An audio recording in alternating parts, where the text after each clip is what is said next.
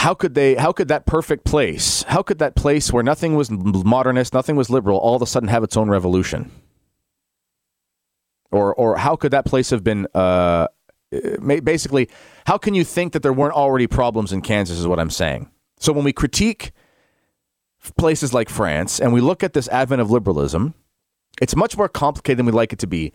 And although, even though the liberal revisionist historians have destroyed real historical inquiry, there were still things that led people at various times in the, uh, let's say, uh, pre or, or, or early modern period. There were still people who had legitimate critiques of what was happening. That's kind of my point. So, libertarianism is a set of ideas, and there are parts of it that are true, and there are parts that parts of what some of the people say that I think are false but I'm not going to throw the whole thing out just because of certain things. And that brings me to my le- my next idea here. And this is the idea of first principles. And this is the one that I was talking to a very, very faithful, very smart, very learned, measured friend of mine today. And he was not anti libertarian. But when I asked him what he thought, he basically said, I don't have that much time to talk, but it's because the first principles are wrong. Read Chris Ferrara's Liberty, the God That Failed. I have not read Chris Ferrara's Liberty, the God That Failed. I've read lots of Chris Ferrara, however, and I've read excerpts from it. I, I, I know the crux of the book. I agree with the crux of the book insofar as liberty as a God is a failure.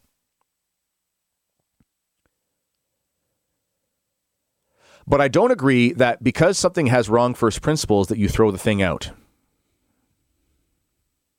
And here's why. I'm an Augustinian by heart. St. Augustine was instrumental in my conversion. And in fact, I, need to read City, or I need to read Confessions again because I haven't read it since I reverted. I should read it now that I've had six years, you know, uh, of water under the bridge since then.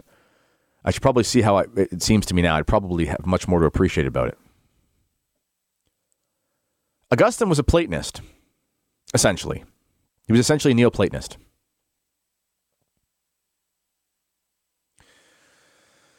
Platonic philosophy is pagan.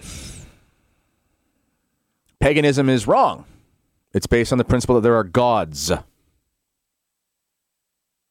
But we know in the Bible had I said this last week that St. Paul says that even the pagans have the natural law written on their heart. It's in Romans chapter 2, verse 15, I believe. And that their conscience bears witness to the law. Basically, we all know the natural law. That's why you're listening to the Kennedy Profession, where we make sense of a lawless world using the natural law.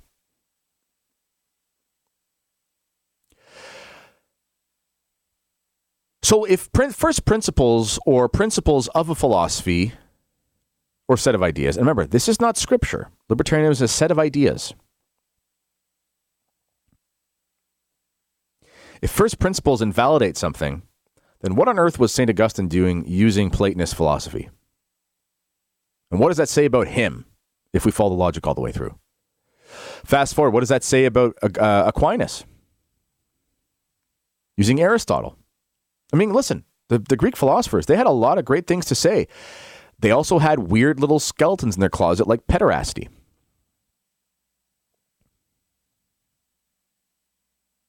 Some of them also believed, for example, in the gods. What does the Bible tell us? The gods of the nations are demons. King David says it, St. Paul says it. But then what does St. Paul do when he goes to the Areopagite in, in Athens? When he talks to the philosophers? He appeals to their sense of the natural law and says, "You believe in the unknown God, and here's the un-, and basically he's saying, here is the unknown God. It's this one you've been waiting for. He's the true God. He's the God of gods, Lord of lords." St. Basil the Great says when talking about the great works of literature, and by the way, mythological Greek literature, Homer, that sort of thing, not Simpson, is the basis. You, you, you go to a traditional Catholic academy run by a traditional order like the SSPX, etc. The grade 9 curriculum will have you reading the Iliad or the Odyssey. St. Basil the Great talking in, oof, 300s, 400s, 500s, I can't remember. Made this statement essentially about what are we supposed to do with pagan literature. And he said, you take what is good and you leave what is bad. That's exactly what you do. You take what is good and you leave what is bad. The bad parts don't invalidate the good parts any more than the bad things you've done invalidate the good things you've done. So if I can look at Aristotle and I can say, yeah, like 99% of this is great, I have no problem calling myself an Aristotelian. Does it make any sense for me to look at something like Murray Rothbard or Rockwell or any of these figures? I mean, whatever, pick your guy. Mises, doesn't matter. Bastiat. Should I look at these figures and should I say, ah, they had one chapter in a book that was way out to lunch? Screw that guy. Well, I hope I don't do that because a lot of people are going to probably never want to read my works again. I mean, at this point, I've probably written, I've only been a professional writer now for two years or something like that. Actually, I didn't start getting paid. Actually, it's been almost two years since I got paid the first time to write.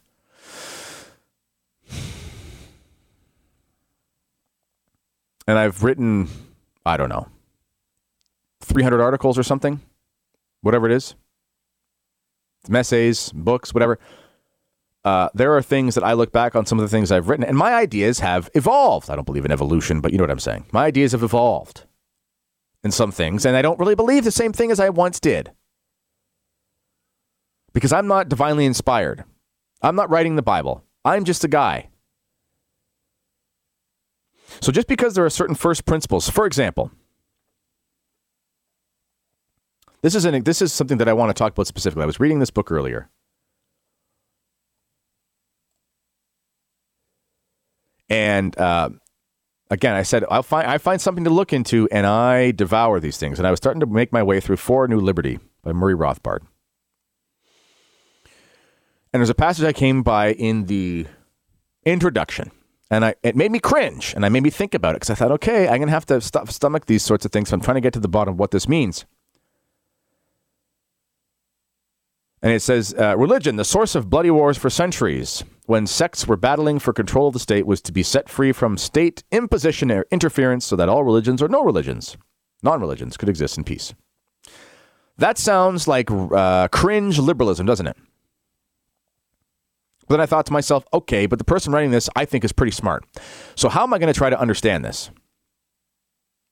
Because I think his first principles about religion are wrong, but what are his principles about religion and what religion does he think of?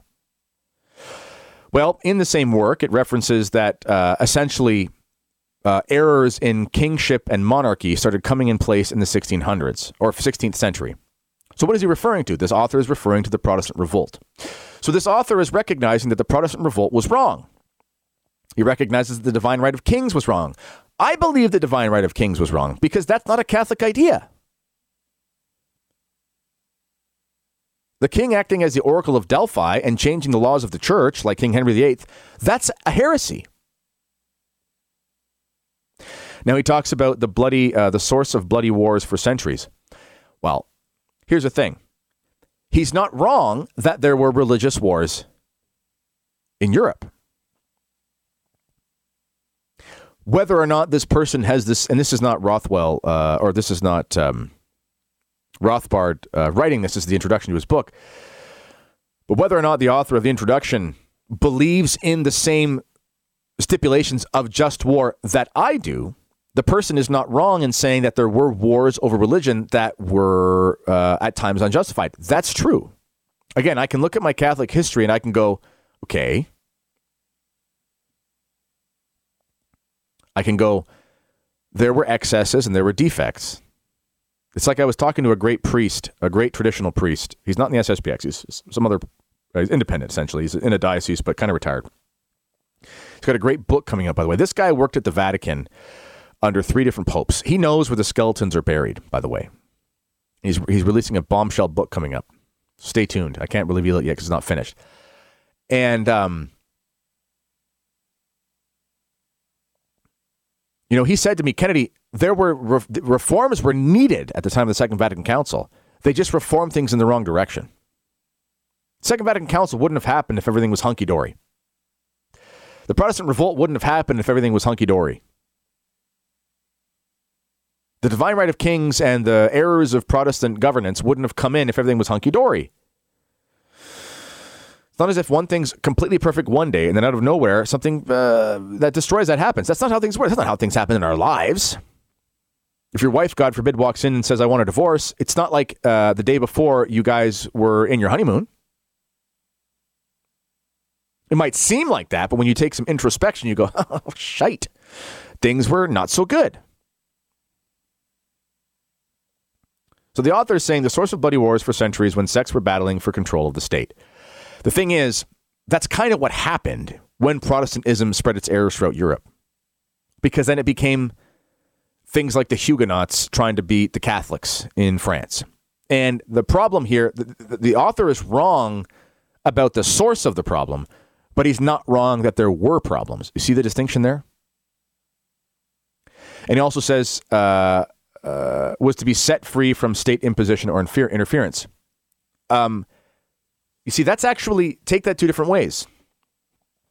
If I live in a society that has Protestant errors, I don't want the state to be meddling in my true religion, which is the Catholic faith. That's just a basic principle. So for me, if my government stays out of my church, that's a win. Does that mean I believe in the separation of church and state in the erroneous sense? No. But I do believe that that state better leave my church alone because my church is true and that state is full of garbage. So, my, my point for illuminating this passage is essentially a man can be wrong at the source of his first principles, but still based on that wrong belief, he can reason to a reasonable solution and still have a valid philosophy thereafter. Doesn't mean the entire philosophy is completely sound. Valid and sound are different things. If I say to you, the moon is made of green cheese, therefore, if I went to the moon, I would find green cheese. Therefore, it's advantageous for me to bring crackers and bagels to the moon. That's a valid argument. it's just not sound because the principle that the moon is made of green cheese is wrong. But my point is, if a man looks at this time before the advent of classic liberalism, the American Revolution, and so forth, and says there were problems with the way that religions were acting, he's right in that fact. He's wrong about the source and the reasoning. But he can still argue for a valid approach to dealing with government given those historical facts. That's what I'm trying to say. I hope that makes sense.